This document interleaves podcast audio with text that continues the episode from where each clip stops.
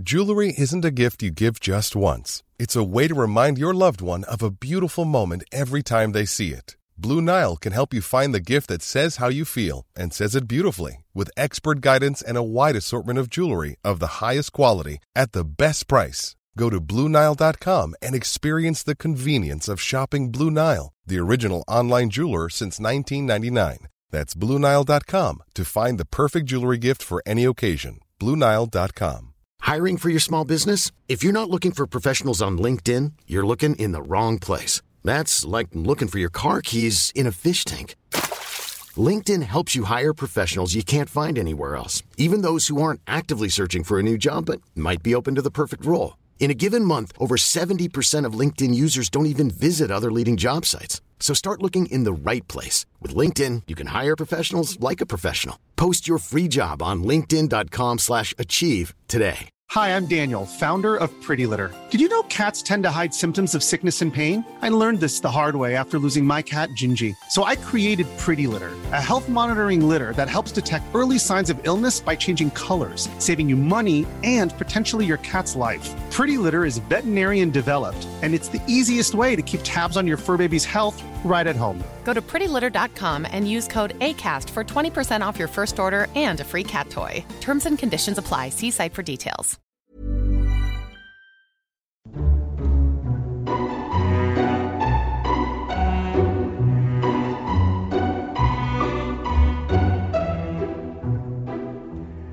Hello and welcome to Lore Watch, a roundtable freeform discussion about lore and our favorite video games.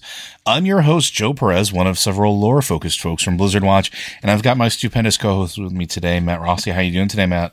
I'm okay. We are all okay, or at least I hope we are okay. Uh, today we are going to be taking a one last break from our our, our series on the artifact weapons and the story behind them to answer more of your questions. I figured many of you sent them in as we've been asking, so um, you know it's a pretty good reason to to take a break and ask, answer some of those questions. Again, if you do have questions for this podcast or any of our podcasts, be sure to send them into podcasts at blizzardwatch.com. If you are a Patreon supporter, you can go ahead and join us on Discord. We have a patron Q and podcast questions channel where we do look for our questions first as a way of saying thank you to our patrons for allowing us to continue to do shows like this and, well, generally operate the site. If you can't afford to support us on Patreon, we understand that, uh, but you can also ask us questions in our regular Q and podcast questions channel on Discord. Uh, and also, just as a reminder, we are available on pretty much every streaming platform uh, Spotify, Apple Music, all the good stuff where a lot of the other podcasts are. If you are listening to us on a platform that has the ability to share or to give a review, please feel free to do so and make sure you tell your friends about us. Uh, every little bit of that also helps us, even if you can't support us monetarily. And also, you know, tweeting at people that listen to us is always an acceptable thing in my book, as far as I'm concerned. Uh, anything to add to that before we actually get into the questions, Matt? No. All right. Uh, we're going to go ahead and get into our questions. First on comes from Stouty Poofs. Uh, there's actually a two set. Uh, we'll start with one and then move on to the other. Uh, so pretty sure we will no longer have a Lich King when we return and no Banshee Queen with Valkyrie to keep the Forsaken going. So what do they think the future holds for Undead and Death Knights? Will they simply die out? We answered this a little bit, but I wanted to come back to it and give it a little more uh, time in the sun because we answered it sort of at the end of the last episode. Did we cover everything with this? Do we think that there is anything else that is on the horizon for Death Knights in particular? Because I mean, you mentioned No, just the grave. It gapes for them. they will all file into it and be crushed down, and their bodies will decompose, and that will be there is no hope for sake. I don't know how to respond to that, Matt. Well, I mean, you know, they're they're forsaken. They should like dark gothic statements of brooding misery and despair. If if you don't like that stuff, why are you playing one? Uh, you know, I seriously I, I said before that I hope they do some stories about the fact that they're essentially doomed.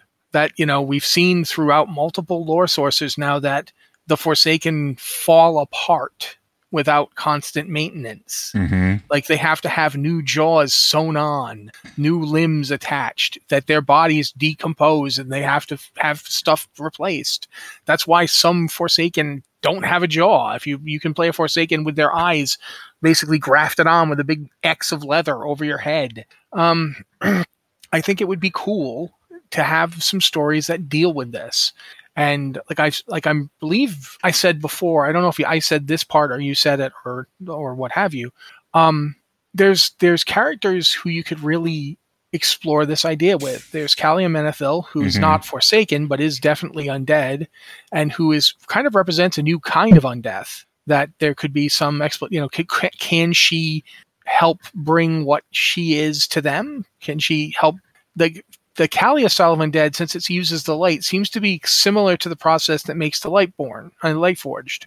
In that it doesn't seem she seems like immaculate, for lack of a better word. She seems to not be decaying. She's just there, eh, held in stasis essentially. Maybe she could bring that to them. I don't know. That'd be one thing to think about, one story that might be told. Another would be to tell stories with characters who have existed for a while within the Forsaken, but who haven't really quite pushed over into being dominant characters like Leonid, Leonid Barthalomew. Now that Sylvanas is no longer the Banshee Queen, does he come back? Does he try to help the Forsaken, which he is he is one of? Um, I'm trying to remember the name of the of the the very prominent uh, assassin that we first met in uh, I think the Cataclysm revamp, uh, and she was there and when we did uh, the new Scarlet Monastery and the new Stratholme. Lillian Voss. yeah, Lillian Voss. Thank you. I could not remember her name. That's okay. Uh, but she could we could do more stories with her and her attempt to bring the Forsaken into something like stability. You know, what does she do? Does she step up finally? Does she become the faction leader since we're told Calia won't be? Um, I don't know, but I'd like to see deal with the story elements. Don't just hand wave it away with another MacGuffin to make them, you know, perpetual again. That being perpetual should not be a part of the Forsaken story. That's the whole point of them. Is that th- this is Hence the name Forsaken. Yeah there's there's an element of this existence that is like a curse. It is you're you're trapped. You can't go on. You can't move to the next place. And you're stuck in this this half existence i think they should explore it. I think they should go forth from here with and look at what they what that means. And, and this is not why just come up with a new way around it. This is why I wanted to bring the question back up is because I've been thinking about this a lot since last week.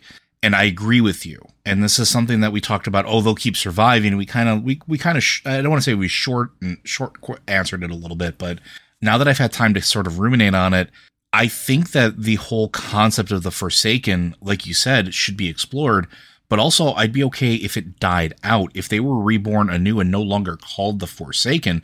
And I know some people would be very upset about that, but for the, it would be almost like an identity shift. And that's when they find themselves or potentially find themselves in a new position after a lengthy period of, of reevaluation and introspection, or after a lengthy period of, for lack of a better term, being fixed.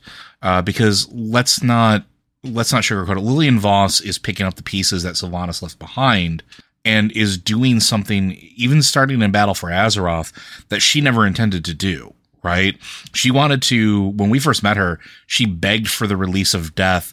She wanted to be ended because her existence was nothing but pain after her task was completed. We obviously did not oblige her, and come Battle for Azeroth, she's become one of the most important Forsaken characters I think we've ever had outside of Sylvanas in game. And she's doing kindnesses here and there, whether it's uh, that tied that Tide Sage's uh, family and making sure that they were taken care of, promising that they would be taken care of, understanding his pain, trying to guide him through that. I'm not. I'm not trying to interrupt you. I know you're making a really good point, and I and I want to keep listening. But when you say that she promised to take care of them, all I could cut to in my head was Lillian Voss show, leaving a house and then it bursts into flames, and and she's like, "There, taken care of." I'm sorry, but that's all that was in my head. I had to share that. That's fair. No, no, that's fair. But it was it was interesting because it was a more human moment for Lillian to present in that in that sort of storytelling than I think even the alliance was getting from the humans themselves at the time. Like even with Anduin and everything he was trying to do, it was almost I, I don't want to say self graduate uh, self gra- I can't even, you know what I mean. The the word is is on the tip of my tongue. Um it was almost a selfish act. And Self gratifying. Thank you. Ah, Why couldn't I do that? Words are hard, people. Um, it was almost a selfish act that he was doing this. It, it almost presented like I'm doing this to absolve myself of some sin, even though he didn't need to. It was almost a guilt about it, if that makes sense. At least the way that I went back and started rereading it this week. I would love to see them born from the ashes of the Forsaken anew, whether it's with Lillian Voss's leadership picking up those pieces and giving them purpose again. Because don't forget, their original purpose was just the spit at the Lich King, basically, to seek revenge in spite of everything he put them through. That's been done. That's been done multiple times over now. And I think that's part of why the Forsaken have become sort of listless a little bit. They don't really have a purpose besides existence and decay, like you pointed out. So if they can come out of this with a sense of purpose, picking up the pieces that were left behind by all the damage Sylvanas did, and maybe find a new path forward, maybe with the help of Lillian Voss, I'm here for it. And then combine that with uh, Calia Menethil, and maybe they find a way to stop the decay and the pain. And that's the same thing that I was thinking about the Death Knights. One of the things that I think is interesting about the Death Knights is, and we we've talked about this before when we did the entire episode about Death Knights, is that there's a certain amount of of pain. There's a certain amount of like anger and aggression that they feel even when they're not directly under the influence of the Lich King. That they need to do certain things, just like Forsaken do, to release uh, what it does to them to, to sort of balance themselves out, whether it's murder or torture. A lot of it is very dark, dirty stuff. But now that the Helm of Domination is gone, now that the Lich King is gone, does this mean that Death Knights can also start to move forward away from that? Are they still going to be racked by sort of that that controlling pain that has defined them for so long?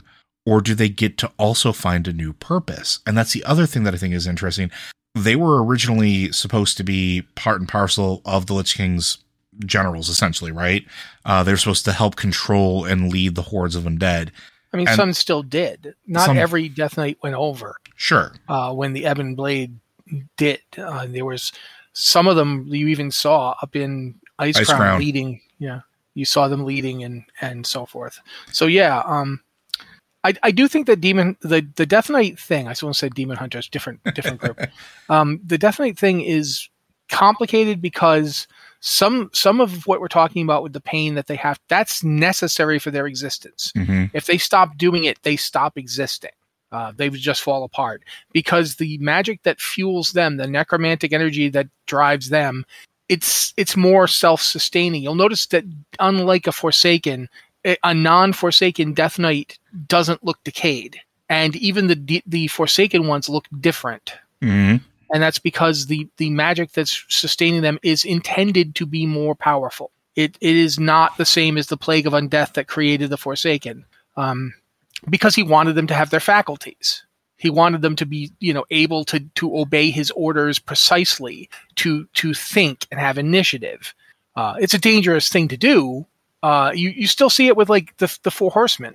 The four horsemen are are very much fully intelligent and to the point where Zeliek is still believes in the light. hmm Uh, to the point where, and I, I bring it up constantly because, like, damn it, Zeliek does not get enough attention. I would agree. Um, but there's that's the thing about Death Knights is that because the magic used to keep them moving is so much more complicated, they literally have to inflict pain to fuel it.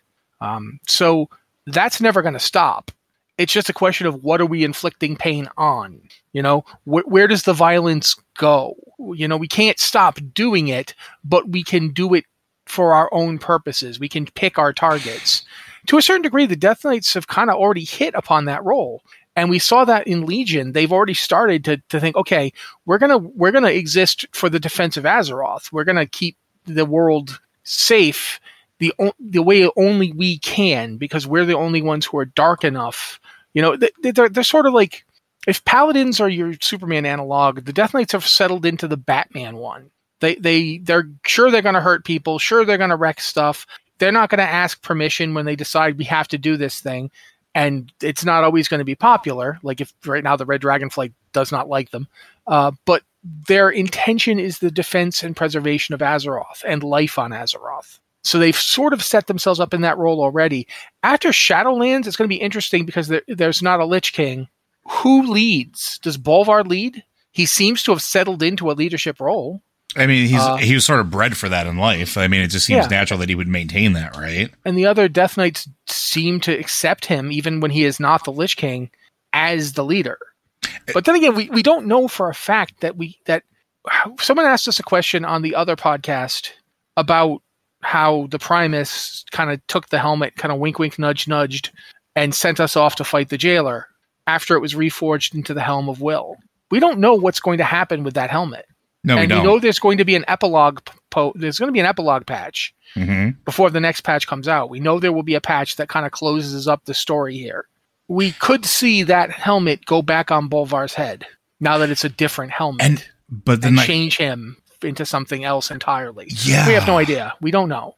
but that, But that's that- just one possibility. that's kind of what I was thinking. Is like, does that change? And also, like, with the Helm of Domination being the source of the, the really the magic of this round of Death Knights, because it wasn't it wasn't like originally where they were just souls and truncheons, right? This is souls grafted back into bodies that are sustained by this ever powerful magic that allows them to not decay. Does now that that source has been shifted, changed, and reforged, does the magic possibly change too? Because we have no idea. And we have no, No, idea. No, absolutely it doesn't. It's exactly the same. No, I'm kidding. I know. But it, it's it's a fascinating thing for me because it's one of those things where it's like maybe it becomes a thing where just the will to exist becomes the self-sustaining portion of that magic. Where these Death Knights, who let's be honest, like Bolvar and the New Four Horsemen, th- eh, even and Darian as well, they're some of the best characters I think they've had in a very long time. I love Whitemane as one of yeah, the yeah Whitemane as a Death Knight is really good, actually. Absolutely phenomenal I totally agree. but like they have a really good core of characters that are all extremely willful. And these were all ones that in life were bastions of willpower, which I think is absolutely fascinating. Does that mean now that if the source of the magic potentially changes, that they no longer have to have that pain associated with it and that their will just literally fuels the spell itself. And then Death Knights become these stalwart bastions of defense, kind of what like the Kyrian are supposed to, or the um, Maldraxxians are supposed to be for the Shadowlands. Do they now guard the pathways into our world as those bastions of willpower? I don't know. I, I really want to see something play out with them as well because I actually think Death Knights are super, super cool. And I expected to get more with them in this expansion, but we haven't yet. And it seems like I don't want to say like a missed opportunity because I don't know what the I- plan was. Here's the th- here's the thing. I'm just going to say this. I've been thinking about it for a while. It feels to me like due to the pandemic and due to the switch to work from home that a chunk of the story just ended up not happening. Mhm.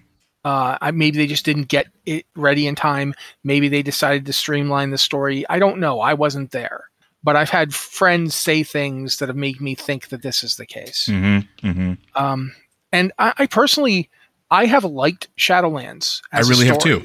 Yeah. But I definitely feel like there's parts of it that just kind of stop. Like it feels like the bit from defeating. Sylvanas to here feels a little ragged.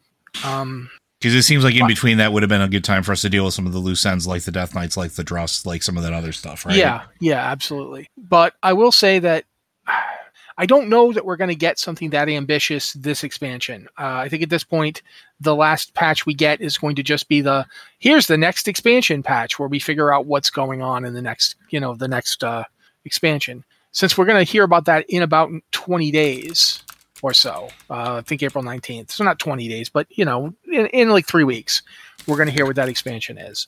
I, ju- I just I don't want to bank on it being a major thing that's established now. Mhm, mhm. You know what I mean? Just because I I think it's the chances are really good that it won't be what they deal with now, and thus people like us will be disappointed. I definitely wanted more Death Knight stuff in this expansion, and it felt like they were going there with the bit where you freed Darian. Yes. and you know he met his father and there was that whole thing. I if, if i were you know if i had a magic lamp one of the things that would absolutely be happening is that Alexandros mograine would be coming back with the death knights as a death knight. Like straight up he would come back from the dead as a death knight and be a death knight.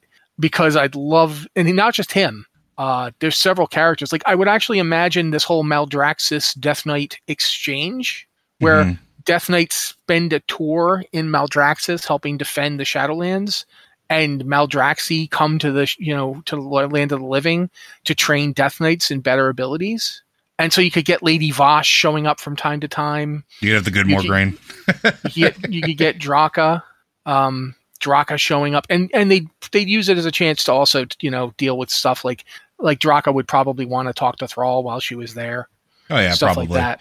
And they did some of that with Korthia. Like they had some conversations between the the characters Mm-hmm. when you were in Korthia that hinted that there might have been more to do with that. Uh, Mm-hmm. like Alexandros and uh, Darian talking with each other, right? So, yeah, I think I think we have. And here's my my pie in the sky before we move on is that I kind of hope that now that we get the announcement coming up of the next expansion, that the in between time starts to deal with some of this stuff. And we talked about this before. We talked about this on the other podcast about having sort of like a cadence or roadmap of content. This is a really good opportunity for that, right? It's this opportunity that we could maybe capitalize on to start backfilling some of those lore problems. I don't want to say lore problems, some of those story opportunities that maybe got truncated because of everything that happened. This would be a good way to maybe start pulling on those threads a little, maybe not fully explore, but set them up to go further in the future, right? So, all right, I think we're going to move on to our next set, which uh, we've already answered the other one from you, Stouty Poofs. We're not going to do that again this week. Um, but thank you very much. I just wanted to revisit this one because I thought there was more to talk about with it. Our next one comes from Queen Anthe. Uh, what do you think the jailer told Sylvanas to get her on his side? Nothing. Uh huh. I'm not kidding. Go for he it, did Matt. not talk. He did not start this whole thing. He did not directly communicate with her. The Valkyr first, you know, made the deal with her to get her back into the land of the living. That's the beginning of the door being opened. I do not believe that the jailer ever made direct contact with her until well after she'd gone to Helya, made the deal with Helya, and gotten the uh, the lantern that would allow her to con- to control Eyir. Uh, Helya knew full well that wasn't going to work because even if you know uh, Werewolf Grandpa hadn't shown up and messed it up, Odin wouldn't have allowed it, Mhm. and he's the one that you know created a year. He would have acted. So she knew that when that failed, Sylvanas would be truly desperate, and thus. When Sylvanas indeed failed and was truly desperate, then Helya could introduce her to the next stage. That's when it happened. And it wasn't anything the jailer told her. It was Helya with, with a little bit of help from Mueh'zala, who engineered all of this. Mhm.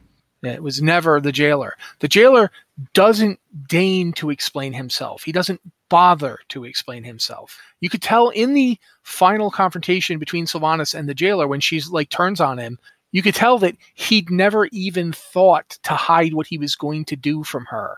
He didn't care if she knew. She was a cog. Mhm. You know, someone else got her on the plan. That's fine. She'll do what he tells her to do. Um, when you see Sylvanas talking with the jailer in when you're in uh, Torghast, and she there's that little scene between the two of them. Pay, watch the way they interact. Mhm. He does not look at her. He is not listening to her. He doesn't care. There's there's stuff about Zovaal I don't like. There's stuff about the intro, the introduction and interaction of Zovaal I don't like. One of the things I love about him is that he does not give a rat's behind about anything else than his his stated goal. You know, and he, he does a lot of what he does through sheer intimidation. Mhm. Like he gets Denathrius on board without promising Denathrius anything. You know, it, it is fascinating to, to look at the way the, the jailers, his forces work. That it's broken up into these weird little fiefdoms and they're all kind of like in charge from their own angle. And I definitely don't think he, he said anything to her to get her on his side. He didn't have to. That's what he has other people for. It was most certainly Helya that chipped away at that stone. And That that's my take on it. I tend to agree. Uh, and it's one of the things that we've we've talked about before, and I've also thought about a lot on my own, and as I'm sure, I mean, I know you have as well. But look at Sylvanas' trajectory ever since Wrath of the Lich King, and I always come back to this. I know I always come back to this, but there's this moment where she f- throws herself off the top of Icecrown, the task, quote unquote, done and because there's nothing left for her her purpose is gone and this always struck like struck me as odd in the presentation but now has made more sense over the years in that moment, the first thing she sees is darkness. Nothing but darkness and pain, right? So this is deliberate, I feel, because at the time we now we now know what we didn't know then is that Kyrian ferry the souls to the Shadowlands. Valkyr are a twisted version of the Kyrian. Valkyr were already at the Icecrown Citadel. Those Kyrian then take her soul to a place where she can only see darkness, and then the deal is struck. Where now those those uh, Valkyr are in service to Sylvanas, and they do what they're supposed to do by Helya's orders quite well throughout that time, subtly influencing or letting her know what they know about the lands beyond uh, reality or our reality, what that what actually does await after death. So it's when Matt says it's a slow decay, it's a slow decay, and it is by design that it chips away at her. And it's that moment though that everything starts getting further and further down the hill. It's if you've ever been uh like skiing, there's a certain point where like if you're on a very steep hill, if you go too far too quickly, you you have the the chance of losing control. If you go too far slowly, you don't realize you're losing control. And that's kind of what happened to Sylvanas. She started on that path and it was just little things by little things by little things. And then going to the death of Vol'jin, Mueh'zala putting that bug in Vol'jin's ear and making her war chief was by design. And it wasn't for what everybody thought it was, I don't think. And we've talked about this a lot too, but I don't think it was because she would be this agent of war. I think it was because the pressure would get to her because she wasn't a leader in that regard. Even when she led the Forsaken, even as the Ranger General, she wasn't a statesman. She wasn't a politician.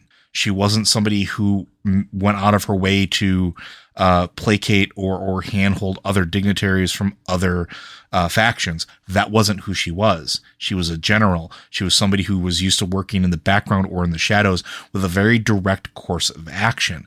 But now it wasn't like that anymore. Go to Before the Storm.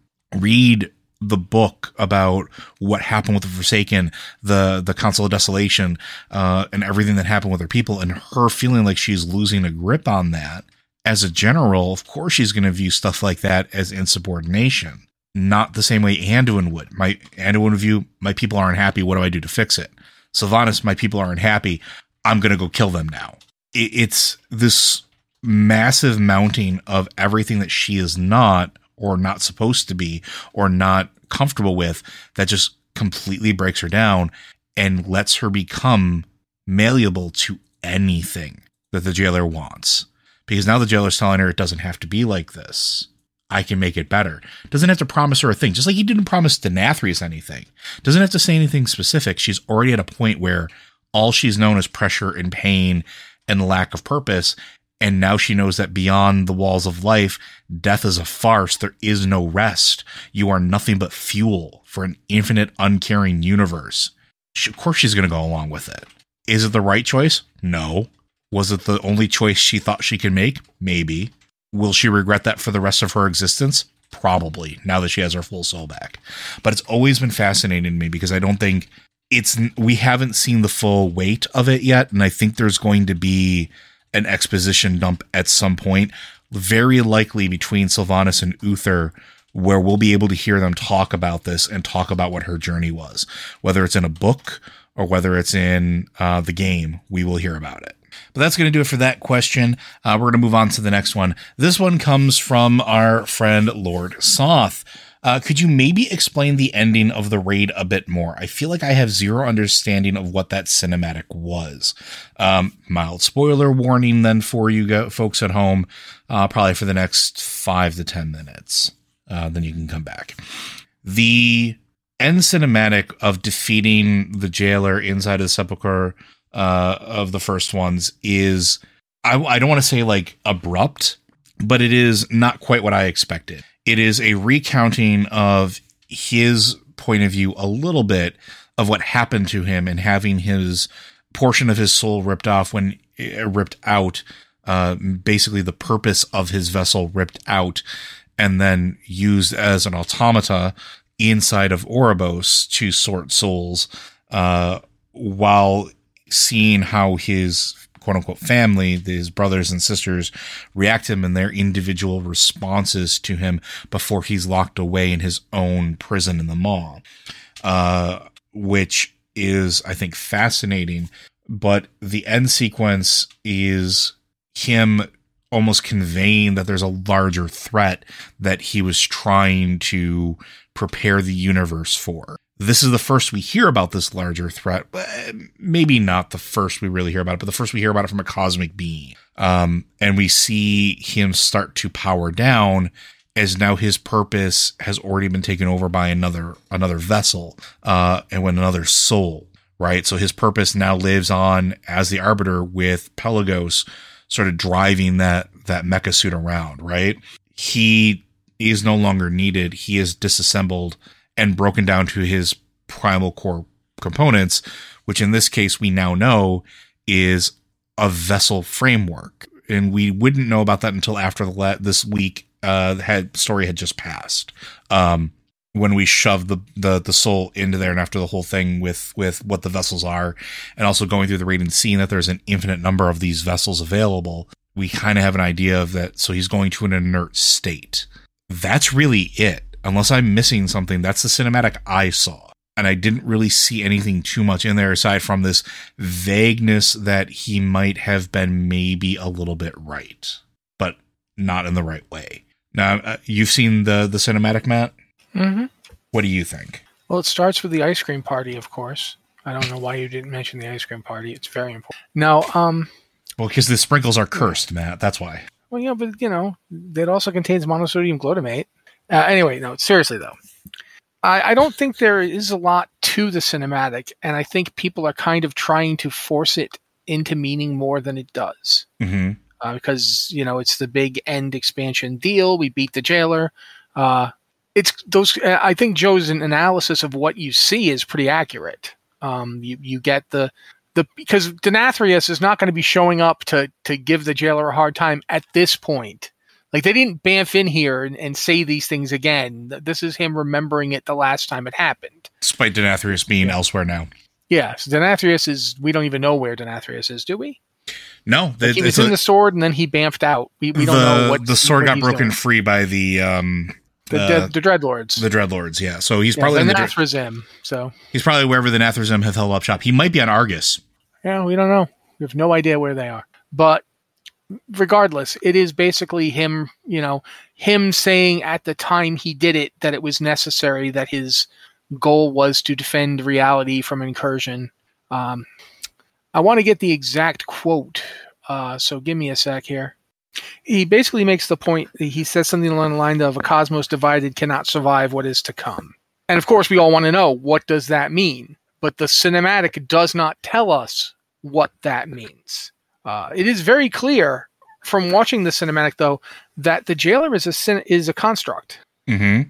He's very similar in in a way to the Titans, who are themselves like massively powerful spirits animating planets or being born out of planets. It's kind of complicated, but nonetheless, it definitely seems that that he was made. That Zereth Mortis implies that the entire Eternal Ones were all constructed, And, and there's also- even prototypes. I was going to say and there's also some implications in there as well with this past week's story uh, chapter of the Mhm. Titans. Yep, and and we don't. There's a lot we don't know yet. Mhm. Uh, but it is definitely seems to be the case that these beings were made and put in place to keep a balance between these forces. That the inter- the intention all along was that there be a balancing force. The, the trouble is, is that every time we get lore in World of Warcraft, it is almost always from a particular slant or point of view. Mhm. Chronicle was written from the point of view of beings that knew of the Titans, if not the Titans themselves. And thus it approached things in a specific way. Uh, the Codex of the Shadowlands approached that same stuff from a completely different perspective. And everyone was like, why'd they change the cosmic order until someone pointed out they just flipped it? It's it's as if you think of this as a three dimensional object and you just turn it. That kind of thing. What the jailer is talking about, we don't know yet. We don't know what is to come We know that whatever it is, he felt that he could use Azeroth and the power in Azeroth to remake reality in such a way that it would survive what he believes is coming. Why does he think that? What was he going to do? We just keep getting told he was going to remake reality. We don't know what his goal was. I mean, we know the method of his goal. We know what he was going to do to achieve it. We don't know what it was. How is he going to, to prevent reality from being doomed by what is to come? What is to come? Don't know. So, watching the cinematic, if you are expecting to come out of it with a full understanding of what the heck just happened, you're not going to get it because that's not what they're doing. But if you want, if you watch it understanding this is his final defeat, now that he is no longer the arbiter, and now that he doesn't have the power that he tore out of the arbiter, he's nothing.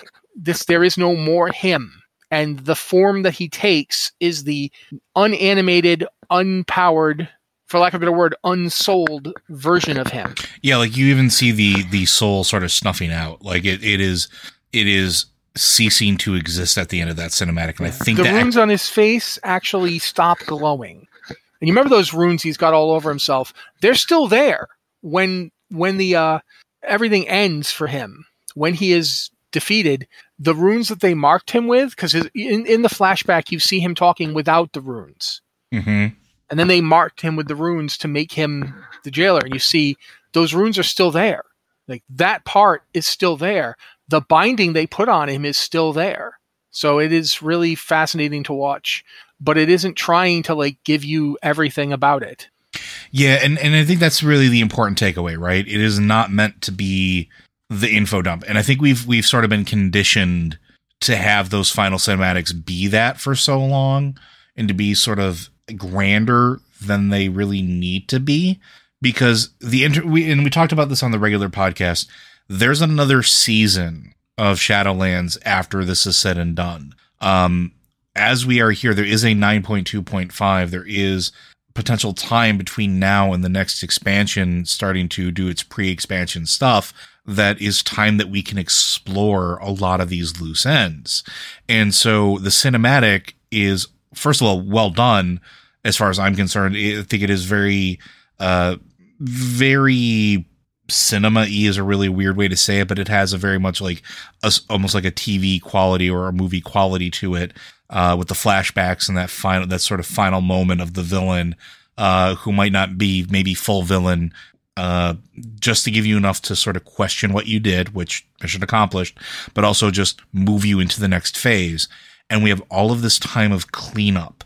We have all this time of aftermath, which I think this might potentially be the first expansion we've had where we might actually get some time to deal with the aftermath. I can't think of another one where we've done that. It's been breakneck speed ever since. And at the end of Battle for Azeroth, we didn't have any time because everything that happened going into Shadowlands happened immediately after Battle for Azeroth. There was no grace period. So now we actually have an opportunity to maybe have some of that deeper diving into, well, what happened with the jailer? Is the Pantheon of Death really what they say they are? What's going on with the universe? What is this seventh element uh, or seventh force or whatever you want to call it? What is this great threat that we haven't considered? Also, where the hell is Denathrius? Because him and his sword are creepy and we can't just leave them to do whatever they're going to do. Plus, now we have all the broker stuff that we have to kind of question and, and dive into as well because brokers play a pretty big part, especially um, Cartel Zai, in everything that happens in Zereth Mortis and the jailer's plans. What were they doing? What was their purpose? Was it just pure profit, et cetera, et cetera? We have a lot of things that we can start looking into, and that's exciting. So the cinematic wasn't to tie everything up. It was basically just to say, jailer's done. Now go forth and deal with everything else.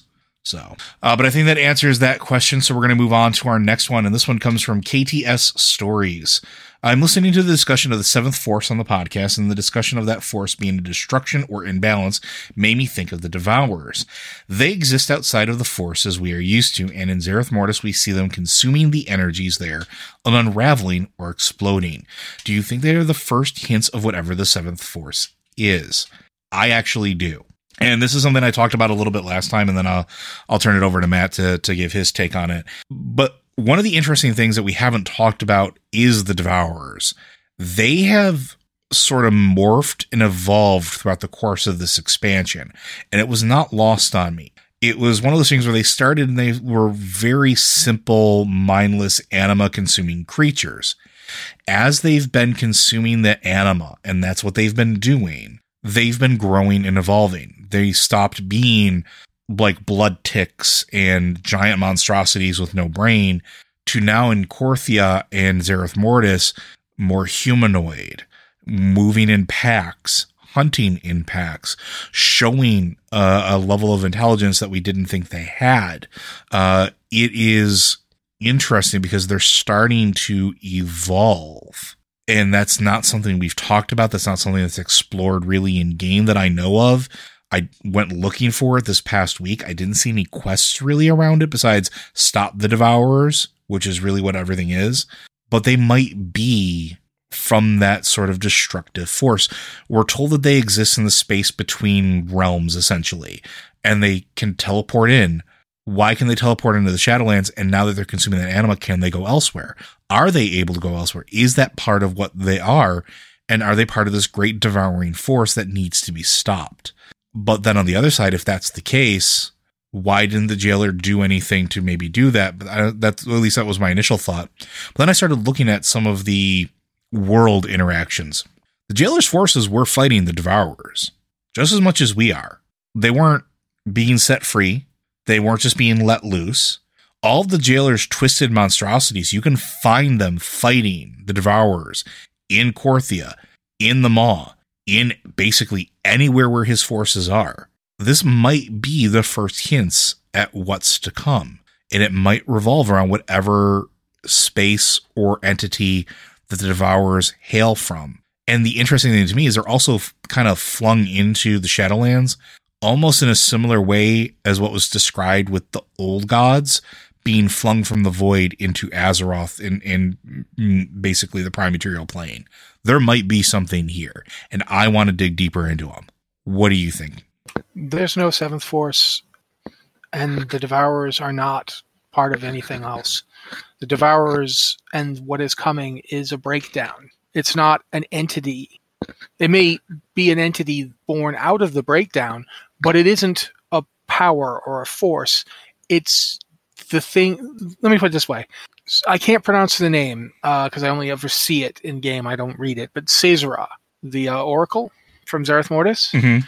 she says that the Devourers once had a job. They had a purpose. They were made for balance, but they've since become altered and now instead pose a threat to the design of the first ones. What does that mean? What were they balancing? How were they balancing it? Why do they drain anima to do what to, to exist? What does that have to like were they once part of the system that keeps all of these separate planes in in harmony? Like there was a period of time it seems that the first ones when they created existence did so with the idea that all these various planes of existence would feed down into azeroth that the and i say it to azeroth but i mean the realm that azeroth is in not just the world azeroth. Um, there's the again you use the word prime material plane that that's as good as any but there's that plane. Then there are the various cosmic planes that seem to feed and direct energy into that plane. It's where all of it's where all these other forces become unified but they're not unified anymore. Like the fel is actively inimical. The void wants to destroy all existence. Aspects death you know invades the, the realms of the living and, and creates abominations like the undead. There's beings of raw order are being hurled into our existence from the plane of, of arcane and becoming the titans. All these things seem to be instead of all working together to create existence they're in conflict. They're they're not balanced. And as they become imbalanced the balancers seem to have become imbalanced as well. That the the things that were made to maintain are now destroying. They're eating the fabric of existence. Anima is essentially the fabric of existence. It is the thing that makes things be. It's how the Shadowlands the Shadowlands exist through the anima returning to them from the, the realm of, of where things live from existence. And the devourers are devouring it and throwing the Shadowlands out of whack and they might be doing something like that just behind all reality if they were part of some purpose that they have since stopped serving. And I think if you think of it that way, if you think of there's the universe of purpose and creation and order, where you have to have void and the the thousand truths because you need to have endless possibilities Mm-hmm. generated within it, but you also need to have the ability to pick one. You need to have a discernible goal, and that's where light comes in. And fel brings the chaos, and Arcane brings the order. Death brings the, the you know the the world being renewed through the return of of resources and existence to to a fallow state to be regrown again. Life obviously is the force that drives the fuse through the flower and creates things to, that will eventually die and be returned all of these things exist in opposition to each other. You know, life opposes death. Order, you know, the arcane oppo- opposes chaos. You know, arcane and fel they oppose each other. Um, light and void oppose each other, but through their interplay, they make the world. They make the the the the understandable physical existence that we come from is birthed from that interplay, from the dance of them. But the dance isn't there anymore something broke it. And I don't it's I don't when I say there's no seventh force, I mean there's mm-hmm. what I'm trying to say is the thing that is happening is not because some outside entity is coming in to create it. It's because this system is disorganized. And it is that disorganization itself might have a mind and a will and, and it might be doing things on purpose, but it originally comes from whatever broke the design in the first place the orig- the cause of it is not it's not a positive thing. It's not even like with void void is describable. You know for all the madness and all the chaos void we know what void is. There's a thing there you can tell someone this is what this is. The Mhm. thing that is coming is not that. It is what happens if everything stops working. It's it's literally the grit in the gears. It's it's throwing water on your computer. It's that thing that is what we're talking about that is my take on this. The devourers once i once i saw that the idea that they had purpose and were made for balance i'm like okay if you if you think of balance as the thing that keeps the universe running then imbalance is the thing that breaks it down. They're not devourers they're annihilators. And when you said that you you see them get more sophisticated as they devour more, they become more sophisticated because the more you of, of a system you destroy, the more it begins to destroy itself. Mhm. Like if you look at just a human body, you know, something as simple as a, a little piece of metal, if it's implied, imp, if it impacts your body with enough force, it causes everything around it to start dying because stuff is popping, stuff is leaking, things are not working now. Once a system that is balanced stops working, it collapses. Um, I think you could call the force entropy if you wanted to. Yeah, you know, entropy might be a really good that- way to praise that actually. Yeah, I, I I think it is. That is what's coming. It is entropy itself. It is the system is disorganized, and the disorganization is going to lead to a collapse. And the jailer's goal was to rewrite reality so that it couldn't be disorganized. And that might have worked, but it would have done so at the cost of what the first ones were trying to do in the first place Which makes is sense. make a right? living Yeah, cosmos. a they living wanted cosmos. a living cosmos that interacted, that all its parts, you know, we call them the first ones, but we know nothing about them. We don't know what they were And we only we call them know- the f- we only call them the first ones because somebody else called them the first ones. because Zovaal did. And the You know? uh and the the uh brokers. Yeah, but Zovaal's the one who called them that when we first encountered them. The brokers do call them that as well, absolutely. They're also calling as the progenitors, but we we really know nothing about them. We know nothing about where they came from. We don't know if the governing forces of reality existed before them. Mhm. Like, did reality have those things before the first ones? We don't know. We know nothing. So it is actually really fascinating to even get the hints we've gotten. Um, but yeah, it's it's interesting. there's going to be a lot to this before we actually know what it is. My take on it, though, is as I've said that it's it's like if you imagine the creation of the cosmos and as the first one's moment of of triumph, something happened to break it down. And it could well be that the first ones are all dead because we just went to the sepulcher of the first ones. It could be that they died somehow, and in so dying, introduced instability into their creation, and thus that's why it started breaking down. I don't know, but I definitely think it is that. It is that the system is breaking down. All right. Well, hopefully that answers the question, or at least gives you some more things to ponder. Uh, but I think it's going to do it for that one. But I think we're going to have time for one last question, and this is going to come from Jaegerbaum. Uh, is Azshara so powerful because she's on Azeroth? Does being on a giant source of arcane power supercharge her? On another world, would she just be good, not great? This is an interesting question because I don't think I've ever really considered it now now that we've been talking more about what Titan Souls are or potentially are, and now that we have maybe a little bit of an understanding of what those souls uh, or or creations were intended possibly to do after making our way through the Shadowlands, there is a possibility of that. There is a possibility that Azshara was so great because she inadvertently is able to tap into the core of that being. One of the things that we know is that uh, elves that were were born with golden eyes were said to be creatures of great prophecy. Uh, they were supposed to have some great important task or something that was going to happen for them, right? Uh, that they were going to be fulfilling some legendary thing or another. But maybe it's something with how closely tied they are to sort of the world that they're on, or in this case, Azeroth. Um, who was it, Matt, that didn't start with golden eyes, but then got it was Malfurion, right? Yep, Malfurion grew them, whereas his brother was born with them. And he grew them as he became more in tuned with nature, right? Mm, no, he grew them when he ripped a giant hole in Azeroth over the hole that it already had and allowed more of the, at the core of the planet to leak forth into the world in the Maelstrom. Okay. The place where the sh- shamans later would hang out and make their magical base. That was created by Malfurion when he closed the portal and caused the feedback loop. That seat of power. Still, still a great draw, thing of power. Yeah. Go ahead. Yeah, the seat of power that shaman that he draw that shamans draw from was his making. He did he did that when he collapsed the portal. His eyes went gold after that. So, do you think that maybe him in that moment?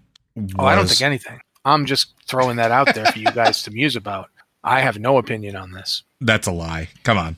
Nope, you ain't getting it. Not well, this week. I want. Let me put it to you this way. Let me put it to you this way. I will. I will let you a little bit further down my path, but I'm not going to tell you what I'm thinking because I'm still thinking. the The prophecy of golden eyes for night elves. If you compare to the way, say, all blood elves today have a chance to have golden eyes, since they've been they've come to embrace the power of a naaru in the Sunwell, mm-hmm. a being of pure light uh, that is feeding the Sunwell with its power. Illidan obviously was chosen by Xe'Ra, and she would have done something roughly equivalent to the light forging process to him mm-hmm. had he let her. And that was one of the things, you know, his destiny was tied up in. that why, therefore, should Azshara, someone who we know ends up working alongside an old god, have been born with them? And what we talked about earlier, and what we talked about with the jailer, is the concept that the jailer comes to Azeroth because the, the realm which Azeroth lives in is composed of those six forces as they're supposed to be in harmony and balance, but they're instead in disharmony and discord. And I think the Devourers would fit very nicely as a concept of like manifest discord. They're literally the cosmos ripping apart around them, in them, through them. They are the means by which the cosmos is being torn apart. They were supposed to be the means by which the cosmos was going to balance itself and be maintained. So that's interesting to think about. If we think about Azshara as we think about Neltharion, it's clear that the old gods seek to convert and control the greatest threats to them. And with in Azshara's case, Azshara coveted the Well of Eternity. And I think there's a thing here. Just being on Azeroth is not going to make you more powerful than other magicians from other worlds. Um, there are plenty of like examples. Khadgar, Khadgar didn't suddenly lose a step when he went to Outland. He didn't suddenly, oh, I can't cast these spells anymore. Most magicians are not affected that way. But there is a big source of arcane power on Azeroth. Even before we knew about Azeroth as a world soul, we knew that the Well of Eternity and the water of the Well of Eternity was massively powerful. Even when you just took that water and put it into another source of water, that source of water became a magical font. Mm-hmm. They created a new Well of Eternity using its water. The Sunwells were created using its water, which we now know is like pure Azerite blood. Um, so I don't think that she's more powerful because she's on Azeroth. I think that because she's on Azeroth, she can access more power because she knows where to get it and she knows what it is and has known for a very long time. She was studying the Well of Eternity. That's how Xavius ended up getting mind controlled and turned into a satyr. She he was studying the Well of Eternity and what he could sense of the cosmos through it. So I don't want to keep going because the, the show would run out of time and there's a lot more to this that I'm still working on in my head. But I want you to think about that concept that we talked about Azeroth being the final Titan. What if the reason it's called the final Titan is because there's literally no other word that could be used to Yeah, I was it? just gonna say something that's similar. That I was going down that same rabbit hole. Yeah, Yeah, there's this whole idea that you know what it is might be something far beyond the Titans we know of. which is why it's so coveted. Which is why it's so important. Which is part, Yeah. all part of the because it might be the end goal of that cosmos defining ch- chorus of order the harmony they were trying to create this is what that harmony is supposed to end in Mhm. this is the crescendo this is the thing that it was all leading to and as a result of that be, because it's wounded and its essence is leaking forth yeah Azshara could use it to do great things. But i don't think i think her power comes from the fact that she is simply extremely intelligent and understands magic very well. Anybody who had her level of understanding could do it. Well, and if you took her off of Azeroth and went to say Outland, she'd still be an incredibly powerful mage. Because again, Khadgar didn't suddenly forget how to cast spells when he went to Outland, but she wouldn't have access to the Well of Eternity, and so she'd need another power source. Like, for instance, she needed the Pillars of Creation, or at least one of them, the Tidestone, to do some of the things she did. We saw her get the Tidestone and use that to create uh, a big area that no, the water was now kept away from and she did that just just this kind of a tease. So she didn't want to use her own power. I think Azshara's Azshara absolutely could have done that on her own power, but she didn't want to. She wanted to use another power source to save her own resources. And So I think that's the thing about Azshara. And the interesting thing that you bring up is that it, it is something that she is intelligent. Let's let, on the other side of the coin. I don't think Illidan gets enough credit as a mage. And if you go back and look at his story as well, like as his understanding of magic grew, he became insanely powerful because of that understanding of magic. It's there's a science to it as it's described in Warcraft. Uh, magic Yeah, uh, if you look at if you look at the Illidan book, since you brought Illidan up, in the Illidan novel, he works out how to destroy a planet. yeah, one hundred percent. like yeah and it's not it's not you know i'm just so fel. He no he he deliberately figures out how to cause a portal network to disintegrate and blow up a planet. Mhm. and does it to the nathrezim of all people. Uh, they had a like a world that they were holding and he just destroys it. That's illidan's whole thing where he embraced the fel had nothing to do with illidan being a fel demon who craved power. He just realized fel energy is le- is less constricted by rules. It's power. It's a different type of power source. Yeah, it's a power source that I can use, and I don't have to do the same rigorous stuff I would have to do Mm-hmm. if I were doing this with Arcane. The downside is that it's going to eat me from the inside out, but I'm willing to pay that price. That's there's a lot to this. Yeah, I, I agree with you about Illidan. That that was a good catch. it, it- it's it's something that we'll probably explore again at some point because I think there is a lot here, and this is a good question because now it's starting to get us on a at least me, and I don't want to speak for Matt, but it, it's starting a line of thinking that maybe I hadn't considered before. So I do want to thank you for that. Uh, but I do think that is going to do it for time for us. Uh, Blizzard Watch is made possible due to the generous contributions at patreon.com slash Blizzard Watch. Your continued support means this podcast, site, and community is able to thrive and grow. Blizzard Watch supporters enjoy exclusive benefits like early access to the podcast, a better chance at having your question answered on our podcast or the queue, and an ads free site experience. Uh, if you have questions for this podcast or any of our other podcasts, be sure to send them in. You can go ahead and send those questions to podcast at blizzardwatch.com or join our Discord server where patrons can throw ahead and throw those questions in our patron Q and podcast questions channel, where you will get first dibs at having your question answered on any of our podcasts. Or if you can't do that, go ahead and uh, throw them into our Q and podcast questions channel that is for everybody we will look there, and several of these questions did actually come from there. Uh, and just make sure you specify which show it is for, uh, so that we can go ahead and pull them into the appropriate categories. Uh, and as a one final reminder, all of us at Blizzard Watch continue to stand with the employees of Activision Blizzard, as well as all those in the game industry and tech industry that are currently demanding change for a better tomorrow, safer work environments, and equal treatment. Uh, one day, I hope that we will never have to say that again because it'll just be a thing that everybody has. Uh, but until next time, folks, yeah, it's been the Blizzard. It's been the Lore Watch podcast. We'll see you next week.